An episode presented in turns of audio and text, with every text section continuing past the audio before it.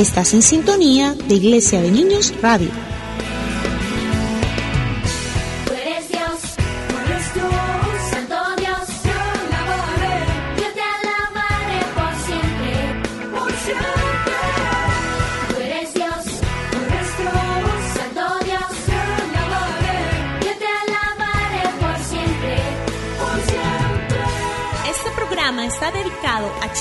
Que les gusta aprender y vivir grandes aventuras. Tendremos muchas sorpresas, música, historias asombrosas, reto al conocimiento, secretos para ser sabios, oraciones que nos acercan a Dios y más. Porque los niños y Dios son la combinación perfecta para vivir grandes aventuras.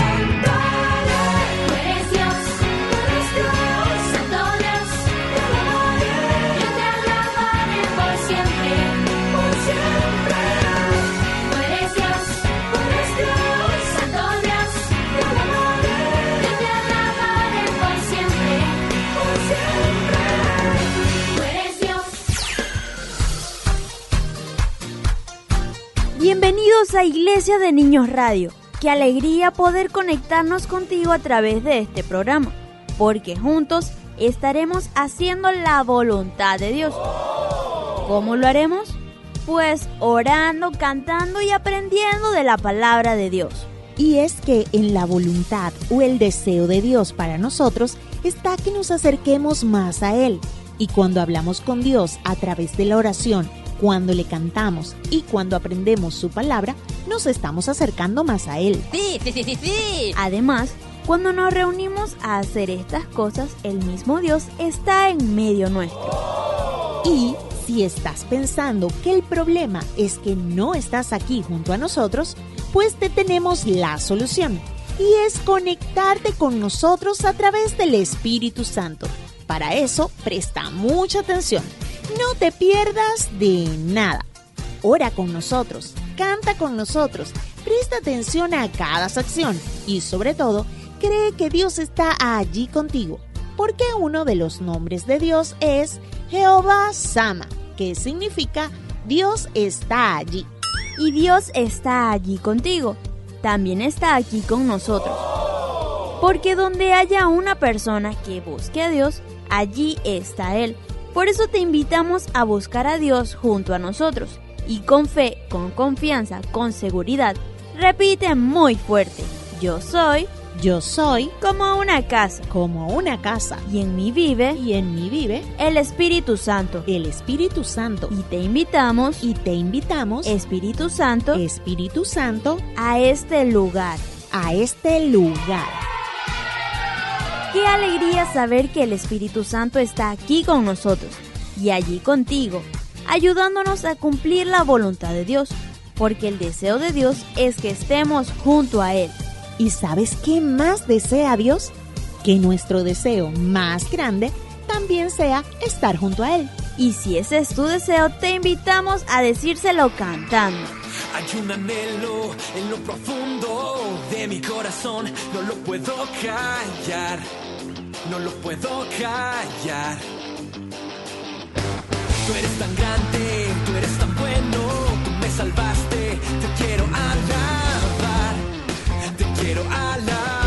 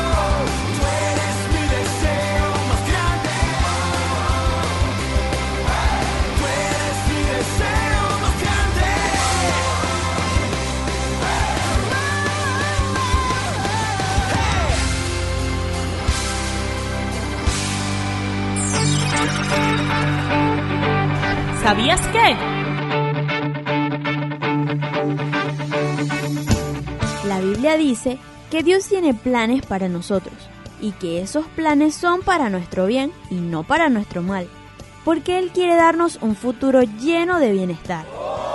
Esto nos habla de cómo es la voluntad de Dios, buena, agradable y perfecta. Pero en ocasiones nosotros queremos cosas diferentes a las que Dios quiere para nosotros. Así que debemos decidir si hacer lo que nosotros queremos o confiar en que la voluntad de Dios para nosotros es mejor. Sí, sí, sí, sí, sí. Y es que Dios no nos obliga a nada. Él nos dio libre albedrío, es decir, la libertad para tomar nuestras propias decisiones. El peligro de esto es que hay decisiones que aunque pienses que son buenas, pueden terminar haciéndote daño, alejándote de la voluntad de Dios, de sus planes de bien para ti. Pero hay una decisión que nunca te hará daño.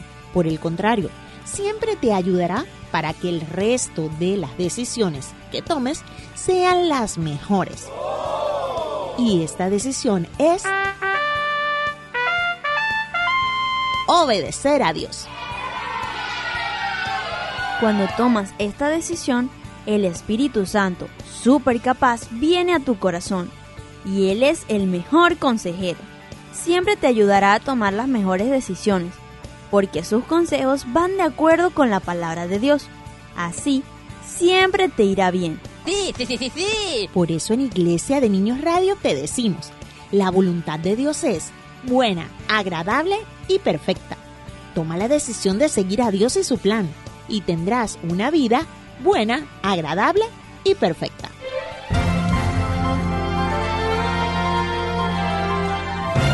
Historias asombrosas.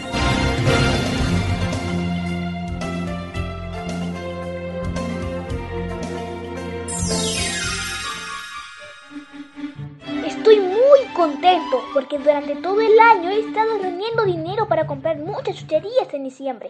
Compraré de todo, chocolates, chupetas, galletas, caramelos, pepitos y más chocolate. Si es la voluntad de Dios, comprarás todo eso. ¿Y con quién lo vas a compartir? Con nadie. Si ese dinero lo reuní yo solito, nadie me ayudó. Además, mientras los demás gastaban su dinero, yo lo guardaba. Pero lo puedes compartir, porque la voluntad de Dios es que compartas. Mamá, tú siempre dices, si es la voluntad de Dios, haremos esto. Si es la voluntad de Dios, iremos de paseo. Si es la voluntad de Dios, compraremos aquello. Ahora yo te pregunto, ¿qué es la voluntad de Dios? La voluntad de Dios es lo que Dios quiere, lo que Él decide. Es su permiso o negación en algo. Es su plan para ti, para mí y para todos los que nos están escuchando. Es decir, que Dios tiene un plan con nosotros. Sí. Por ejemplo, tú estás ahorrando dinero, pero al final, la voluntad de Dios es que tú compres todo eso en chucherías y te lo comas tú solo sin compartir. ¿Será ese el plan de Dios para ti? Bueno, Papito Dios todo lo comparte con nosotros. Yo creo que su voluntad es que yo comparta también. Exactamente. Tú puedes comprar todo ese dinero en dulces, pero si te los comes todo tú solo, te pueden enfermar. Y esa no es la voluntad de Dios. Porque Dios no quiere que tú te enfermes, pero Él no te va a obligar a obedecer su voluntad. ¡Wow! Papito Dios siendo todopoderoso no me obliga a hacer su voluntad. Eso me asombra, porque si Él me permite comprar todas esas chucherías y comérmelas yo solito, es porque no me obliga a compartir. Dios siempre te dirá lo que es bueno y el camino que debes seguir. Siempre te ayudará a tomar las mejores decisiones, pero no te obliga. Y aunque no esté de acuerdo con algo, Él te deja tomar la decisión. Mamá, ¿y hay alguna historia en la Biblia que hable de eso? Sí, y habla de Israel, el pueblo de Dios, y de un hombre muy valiente llamado Saúl. Pero aunque él fue muy valiente, no tomó sus decisiones de acuerdo a la voluntad de Dios, porque hizo cosas sin su permiso. Y además, el pueblo quiso hacer su voluntad, lo que a ellos les parecía mejor, y no la voluntad de Dios. Y lo que sigue lo digo yo. La historia de Saúl y el pueblo de Israel comienza así. El pueblo de Israel le dijo al profeta Samuel que ya estaba muy viejo, que le escogiera un rey, como lo tenían todas las naciones, para que los gobernara. Pero a Samuel no le agradó esta propuesta de dar al pueblo un rey que lo gobernara. Entonces oró a Dios, y Dios le dijo, Atiende todas las peticiones que te haga el pueblo. No te han rechazado a ti, sino a mí, pues no quieren que yo reine sobre ellos. Están haciendo contigo lo que han hecho conmigo desde que los saqué de Egipto. Me están dejando para ir a servir a otros dioses. Tú atiende sus peticiones, pero aclárales todos los inconvenientes y muéstrales cómo los tratará quien llegue a ser su rey. Samuel comunicó al pueblo que pedía a un rey todo lo que Dios había dicho, y les dijo, El rey que ustedes ahora piden les quitará a sus hijos para ponerlos como soldados en sus carros de guerra. A otros los pondrá a labrar sus campos. A otros los pondrá a fabricar armas. También les quitará sus hijas para convertirlas en cocineras y panaderas. Les quitará la décima parte de sus granos y de sus viñedos. Les quitará sus siervos y siervas, sus burros y bueyes para que trabajen para Él. Y ustedes pasarán a ser sus sirvientes. El día que ustedes elijan su rey, lo van a lamentar, pero Dios no les responderá. El pueblo no le hizo caso a Samuel, sino que dijo, No será así, a como de lugar tendremos un rey. Samuel oyó todo lo que decía el pueblo y se lo hizo saber a Dios. Y Dios le respondió, Atiende a su petición y ponles un rey que los gobierne.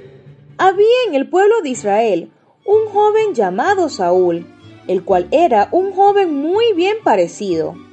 Y Dios le dijo a Samuel, Prepárate, porque mañana a esta misma hora te enviaré a un joven de la tribu de Benjamín. Vas a consagrarlo como rey de mi pueblo Israel, pues él los va a salvar de los filisteos. El clamor de mi pueblo ha llegado a mis oídos y yo he puesto en ellos mis ojos. Fue así como Dios le dijo a Samuel que tendría un encuentro con Saúl.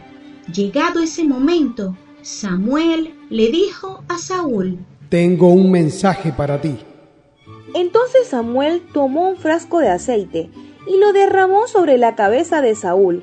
Luego lo besó y le dijo, el Señor te ha ungido para que seas el rey de su pueblo Israel.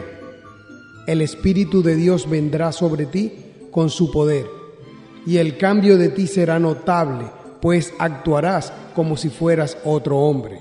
Cuando se cumplan estas señales que has recibido, podrás hacer todo lo que esté a tu alcance, pues Dios estará contigo. Pero yo me reuniré contigo para ofrecer holocaustos a Dios y, cuando llegue, te diré lo que tienes que hacer, pero tú debes esperarme siete días. Y así fue. En cuanto Saúl le dio la espalda a Samuel para irse, Dios le cambió todo su carácter, porque el Espíritu de Dios vino sobre él con todo su poder, y Saúl comenzó a profetizar. Sin embargo, Saúl no dijo nada de lo que Samuel le había dicho en cuanto al reino. Más tarde, Samuel pidió al pueblo que se reuniera ante Dios y allí les dijo a los israelitas, Escuchen bien lo que dijo Dios. Yo los saqué a ustedes de Egipto, yo los libré de su poder y de todos los reinos que los afligían, pero ustedes me rechazan como su Dios, aunque yo los protejo de todas sus aflicciones y angustias. Ahora quieren que los gobierne un rey, pues ya piensan así preséntense ante mí, el Señor. Una vez que se reunió el pueblo de Israel, Samuel ordenó que se acercaran todos. Luego hizo que se acercara la tribu de Benjamín, de donde era Saúl, y pidió que se acercara Saúl. Pero lo buscaron y no lo hallaron. Así que le preguntaron a Dios por qué Saúl no estaba allí Y el Señor les dijo, Búsquenlo entre el equipaje, pues allí está escondido. Entonces fueron a buscarlo y lo pusieron en medio del pueblo. Y todos pudieron ver que Saúl era más alto que todos. No había quien le llegara a los hombros. Y Samuel le dijo a todo el pueblo, Ante ustedes está el hombre que el Señor ha elegido. Como pueden ver, no hay en todo el pueblo nadie que se le compare. Y el pueblo lo aclamó alegremente y gritaban, ¡Viva el rey! Había en ese tiempo un pueblo muy malo, enemigo de Israel, los amonitas. Ellos odiaban a Israel y los querían destruir.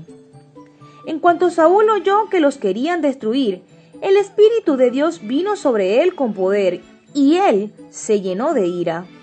Fue tal el temor que el Señor infundió en el pueblo que se unieron como un solo hombre. Cayeron sobre el campamento amonita y tomándolos por sorpresa, los hirieron de muerte y los pocos que sobrevivieron se dispersaron. Y así Saúl derrotó a los amonitas. Luego, todo el pueblo fue a Gilgal y allí, ante el Señor, confirmaron a Saúl como rey y ofrecieron a Dios ofrendas de paz. Y Saúl y todo el pueblo de Israel hicieron fiesta. Pero los amonitas no eran los únicos enemigos de Israel. También estaban los filisteos. Así que el rey Saúl hizo guerra contra ellos. Todo Israel supo que Saúl había atacado a los filisteos. Así que se unieron. Pero también los filisteos se reunieron para atacar a Israel. Era un ejército incontable, como la arena del mar, y subieron para acampar y luego atacar a Israel. Y cuando los soldados de Israel se vieron acorralados porque el pueblo estaba en apuros, se escondieron en cuevas y tras las rocas. Todo el pueblo estaba temblando de miedo. Saúl esperó allí siete días, de acuerdo con el plazo que Samuel le había fijado. Pero como no llegaba, el pueblo empezó a desertar. Entonces Saúl ordenó, Traigan un holocausto y ofrendas de paz. Y ofreció el holocausto. Él estaba terminando de ofrecer el holocausto cuando llegó el profeta Samuel. Saúl le dio la bienvenida, pero Samuel le dijo, ¿Qué es lo que has hecho? Me di cuenta de que el pueblo estaba desertando y, como tú no venías y los filisteos estaban reunidos para luchar, pensé, ahora los filisteos van a venir contra mí y yo no he implorado la ayuda de Dios. Así que me armé de valor y ofrecí el holocausto. Lo que has hecho es una locura. No obedeciste lo que el Señor tu Dios te ordenó hacer. Si hubieras obedecido, el Señor habría confirmado para siempre tu reinado sobre Israel. Niños, ¿recuerdan que el profeta Samuel le dijo a Saúl que debía esperar, reunirse con él para ofrecer holocaustos a Dios? Y que cuando llegara, él le diría a Saúl lo que debía hacer y que debía esperarlo siete días.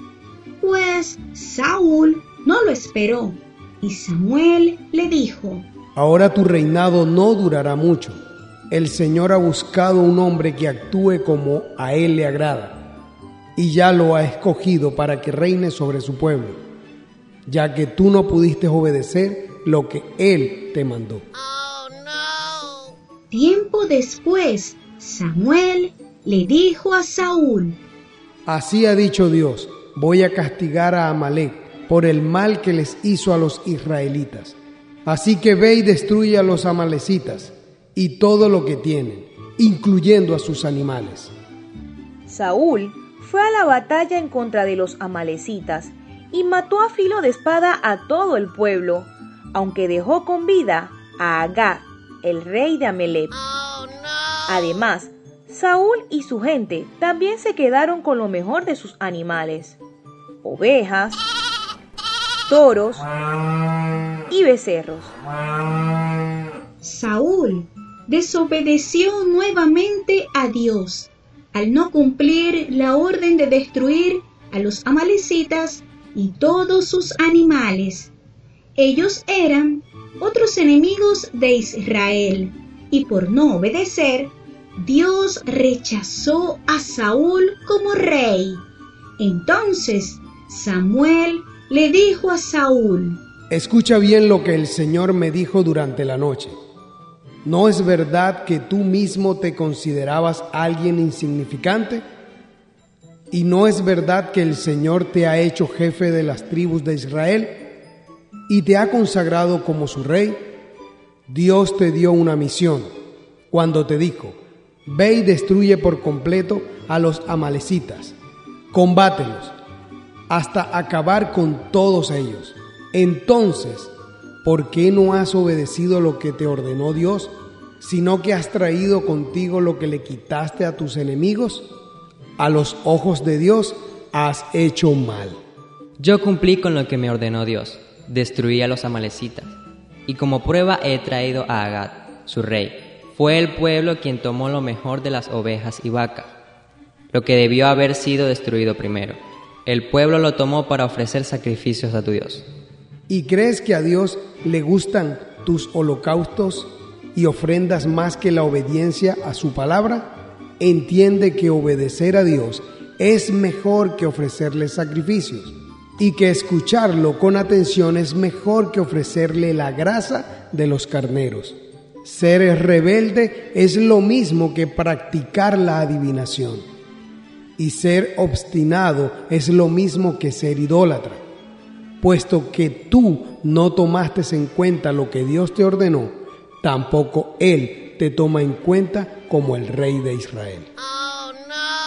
Después de eso, el profeta Samuel se fue y nunca más volvió a ver a Saúl en toda su vida. Aunque lloraba por él y a Dios le pesó haber puesto a Saúl por rey de Israel. No era la voluntad de Dios que el pueblo de Israel tuviera un rey humano, pero le pidieron tanto a Dios un rey que Dios les dio lo que pedían. ¿Y no era mejor que se quedaran con Dios como único rey?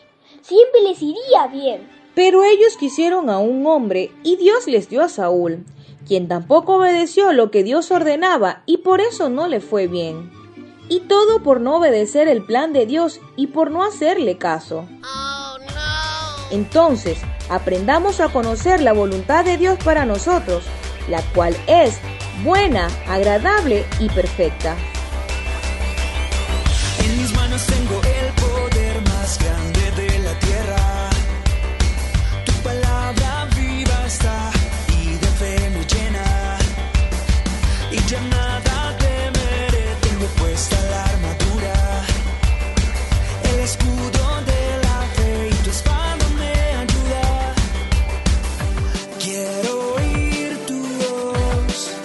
Enséñame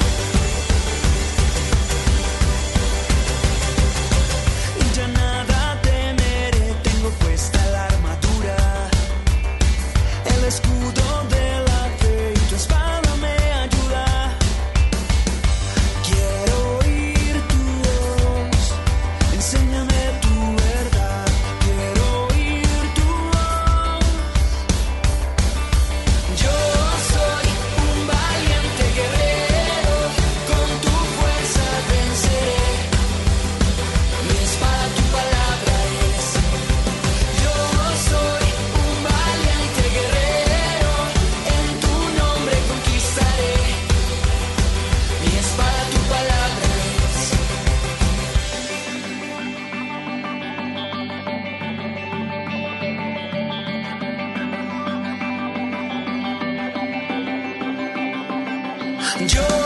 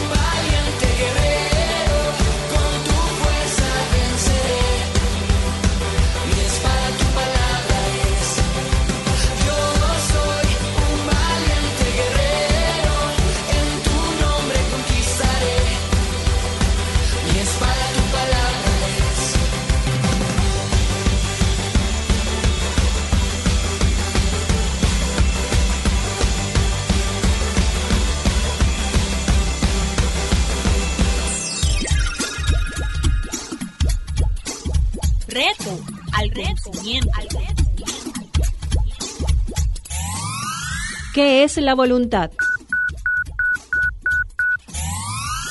La voluntad es la intención o el deseo de hacer algo.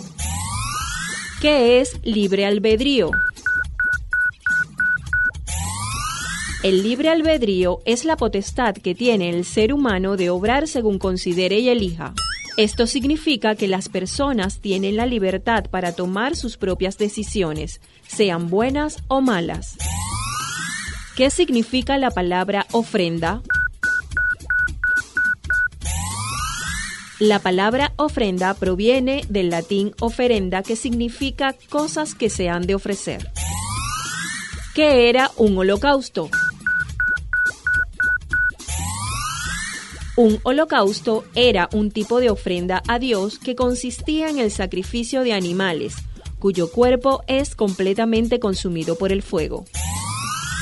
¿Qué es un profeta? Un profeta es una persona que primero recibe instrucciones de Dios y luego las transmite a las personas. ¿Quién fue el primer profeta de Israel? Samuel fue el primer profeta de Israel. ¿Qué es un reino? Un reino es el territorio gobernado por un rey o una reina. ¿Quién fue el primer rey de Israel? El primer rey de Israel fue Saúl. ¿Qué significado tiene el nombre Saúl? El nombre Saúl procede del hebreo y significa pedido. ¿Cuáles eran las funciones de los reyes de Israel? Algunas de las funciones de los reyes de Israel eran la administración de las riquezas, mantener el orden y la seguridad, dirigir el ejército en combate para defender a la nación y hacer cumplir la visión de Dios para la nación. Un dato muy importante es que los reyes de Israel debían gobernar la nación bajo el mandato de Dios, es decir, guiarlo por medio de sus instrucciones y eran los profetas quienes daban a los reyes esas instrucciones de parte de Dios. Sí, niños, los profetas informaban a los reyes lo que debían hacer en cada situación y también los corregían en caso de cometer errores o pecados como escuchamos en historias asombrosas que hizo el profeta Samuel con el rey Saúl.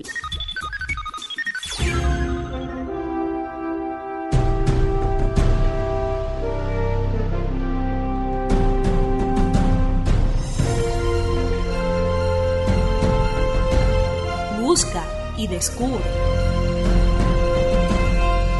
Hola niños, soy la Biblia, la palabra de Dios y como en esta ocasión están aprendiendo sobre la voluntad de Dios, he escogido un versículo muy especial que puede descubrirlo en el libro de Romanos capítulo 12, versículo número 2, que dice, No vivan ya como vive todo el mundo, al contrario, cambien de manera de ser y de pensar.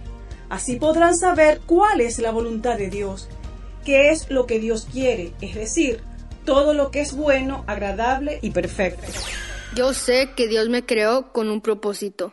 Y parte de ese propósito es conocer su luz. Y hacerla brillar.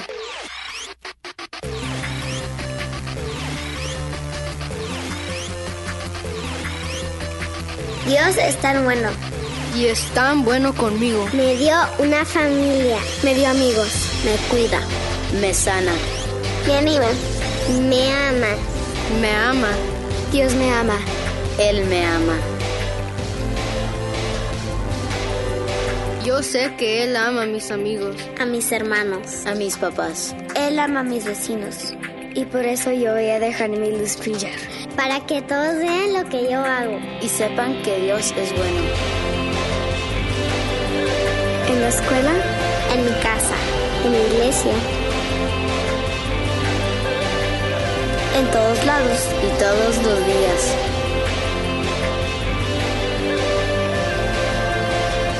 Voy a dejar que su luz brille. Yo voy a brillar. Yo voy a brillar con su amor.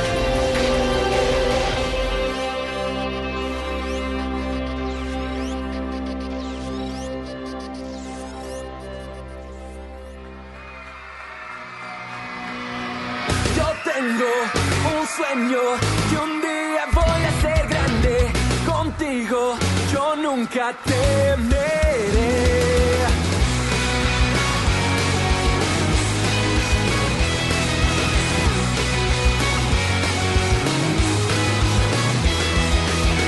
Yo tengo un sueño y sé que voy a cumplirlo. Contigo yo nunca temeré.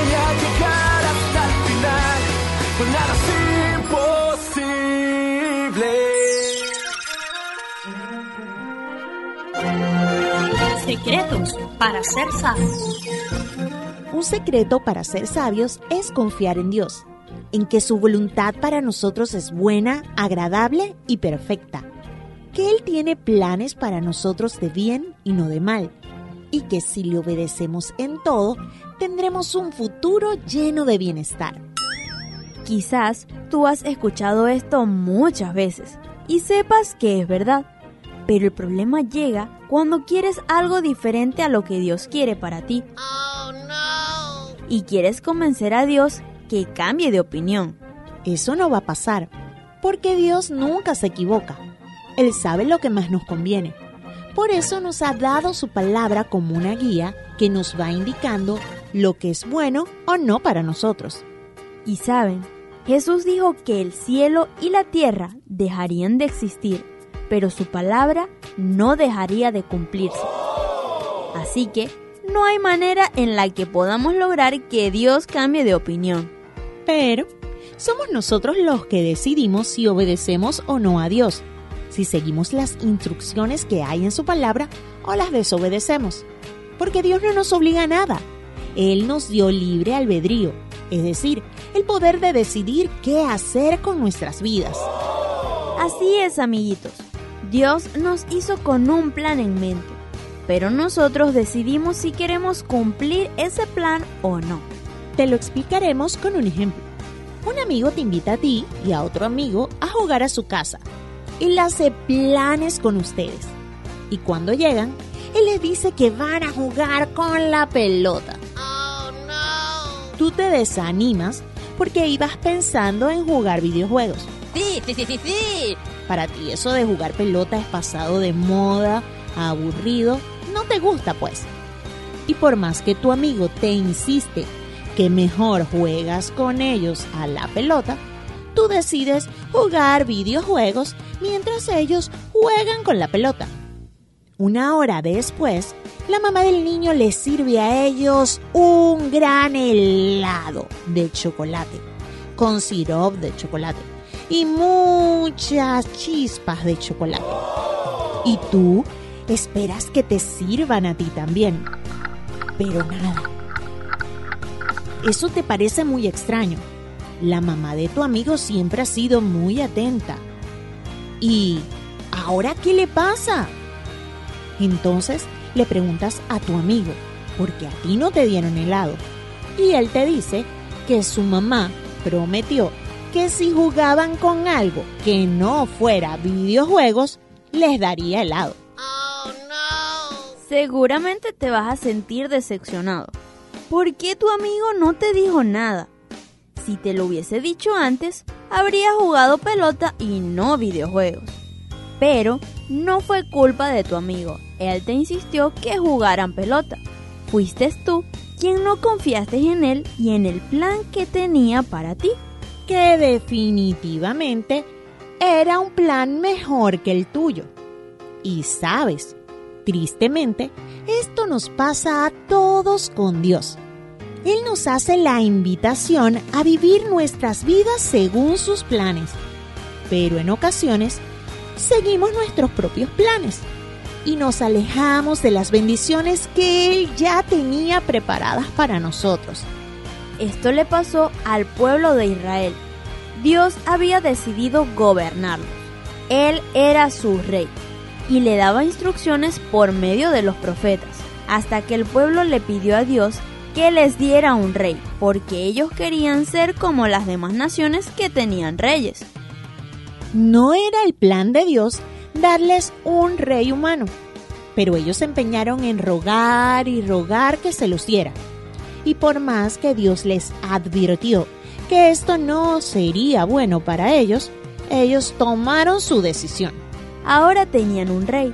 Él desobedeció a Dios, trayendo el mal a la nación. Y esta misma historia se repitió con todos los demás reyes que tuvo Israel.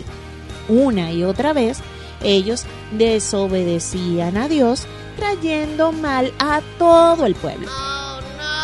¿No era mejor seguir el plan de Dios?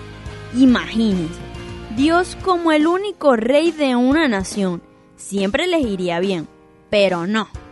Ellos querían ser como las demás naciones. Así como en ocasiones nosotros no queremos seguir el plan de Dios y obedecer su palabra, sino que preferimos hacer y ser como las personas que no tienen a Dios como rey. Por su parte, Dios respeta las decisiones que nosotros tomemos, sean buenas o malas, así como respetó la decisión del pueblo de Israel. Ciertamente, Dios nos aconseja a través de su palabra, como aconsejó al pueblo de Israel a través del profeta Samuel. Pero, finalmente somos nosotros quienes tenemos el poder de decidir qué hacer con nuestras vidas, si seguimos el plan de Dios o no. Es por eso que en Iglesia de Niños Radio te animamos a seguir a Dios y su plan, porque la voluntad de Dios es buena, agradable y perfecta. Sus pensamientos siempre son mejores que los nuestros. Y quizás tú pienses, pero apenas soy un niño. Pues, mejor que todavía seas niño, porque si decides seguir el plan de Dios para tu vida desde ya, toda tu vida será dirigida por Dios. Y no tendrás que arrepentirte más adelante por haber dañado el plan de Dios para tu vida. Pero si ya eres más grande y reconoces que has tomado decisiones que te han alejado del plan de Dios, te tenemos una gran noticia. Y es que el plan de Dios es tan maravilloso que no lo puedes dañar por completo. Y si decides pedirle a Él que sea tu rey y obedeces sus instrucciones, Él creará un nuevo plan para ti, que de seguro será de bendición. Ten en cuenta el consejo que nos da Dios y que escuchamos en Busca y Descubre. No quieras vivir como vive todo el mundo. Cambia tu manera de ser y de pensar. El pueblo de Israel quería ser como los demás pueblos y tener un rey que no fuera Dios, así como la mayoría de las personas en el mundo actual no tienen a Dios como rey. Tú puedes ser diferente y decidir que Dios sea tu único rey, que tu corazón se convierta en territorio gobernado por Él, para que su voluntad sea hecha en tu vida. Si quieres hacerlo, te invitamos a orar con nosotros. Papito Dios, Papito Dios, te pido perdón te pido perdón porque muchas veces porque muchas veces quiero hacer quiero hacer mi voluntad mi voluntad y termino y termino pecando. pecando. Pero ahora sé Pero ahora sé que tu voluntad que tu voluntad es mejor. es mejor. Quiero obedecerte Quiero obedecerte y esperar en ti. y esperar en ti, Que tu plan que tu plan se cumpla se cumpla en mi vida. en mi vida. En el nombre de Jesús. En el nombre de Jesús. Amén. Amén. Hoy te adoramos,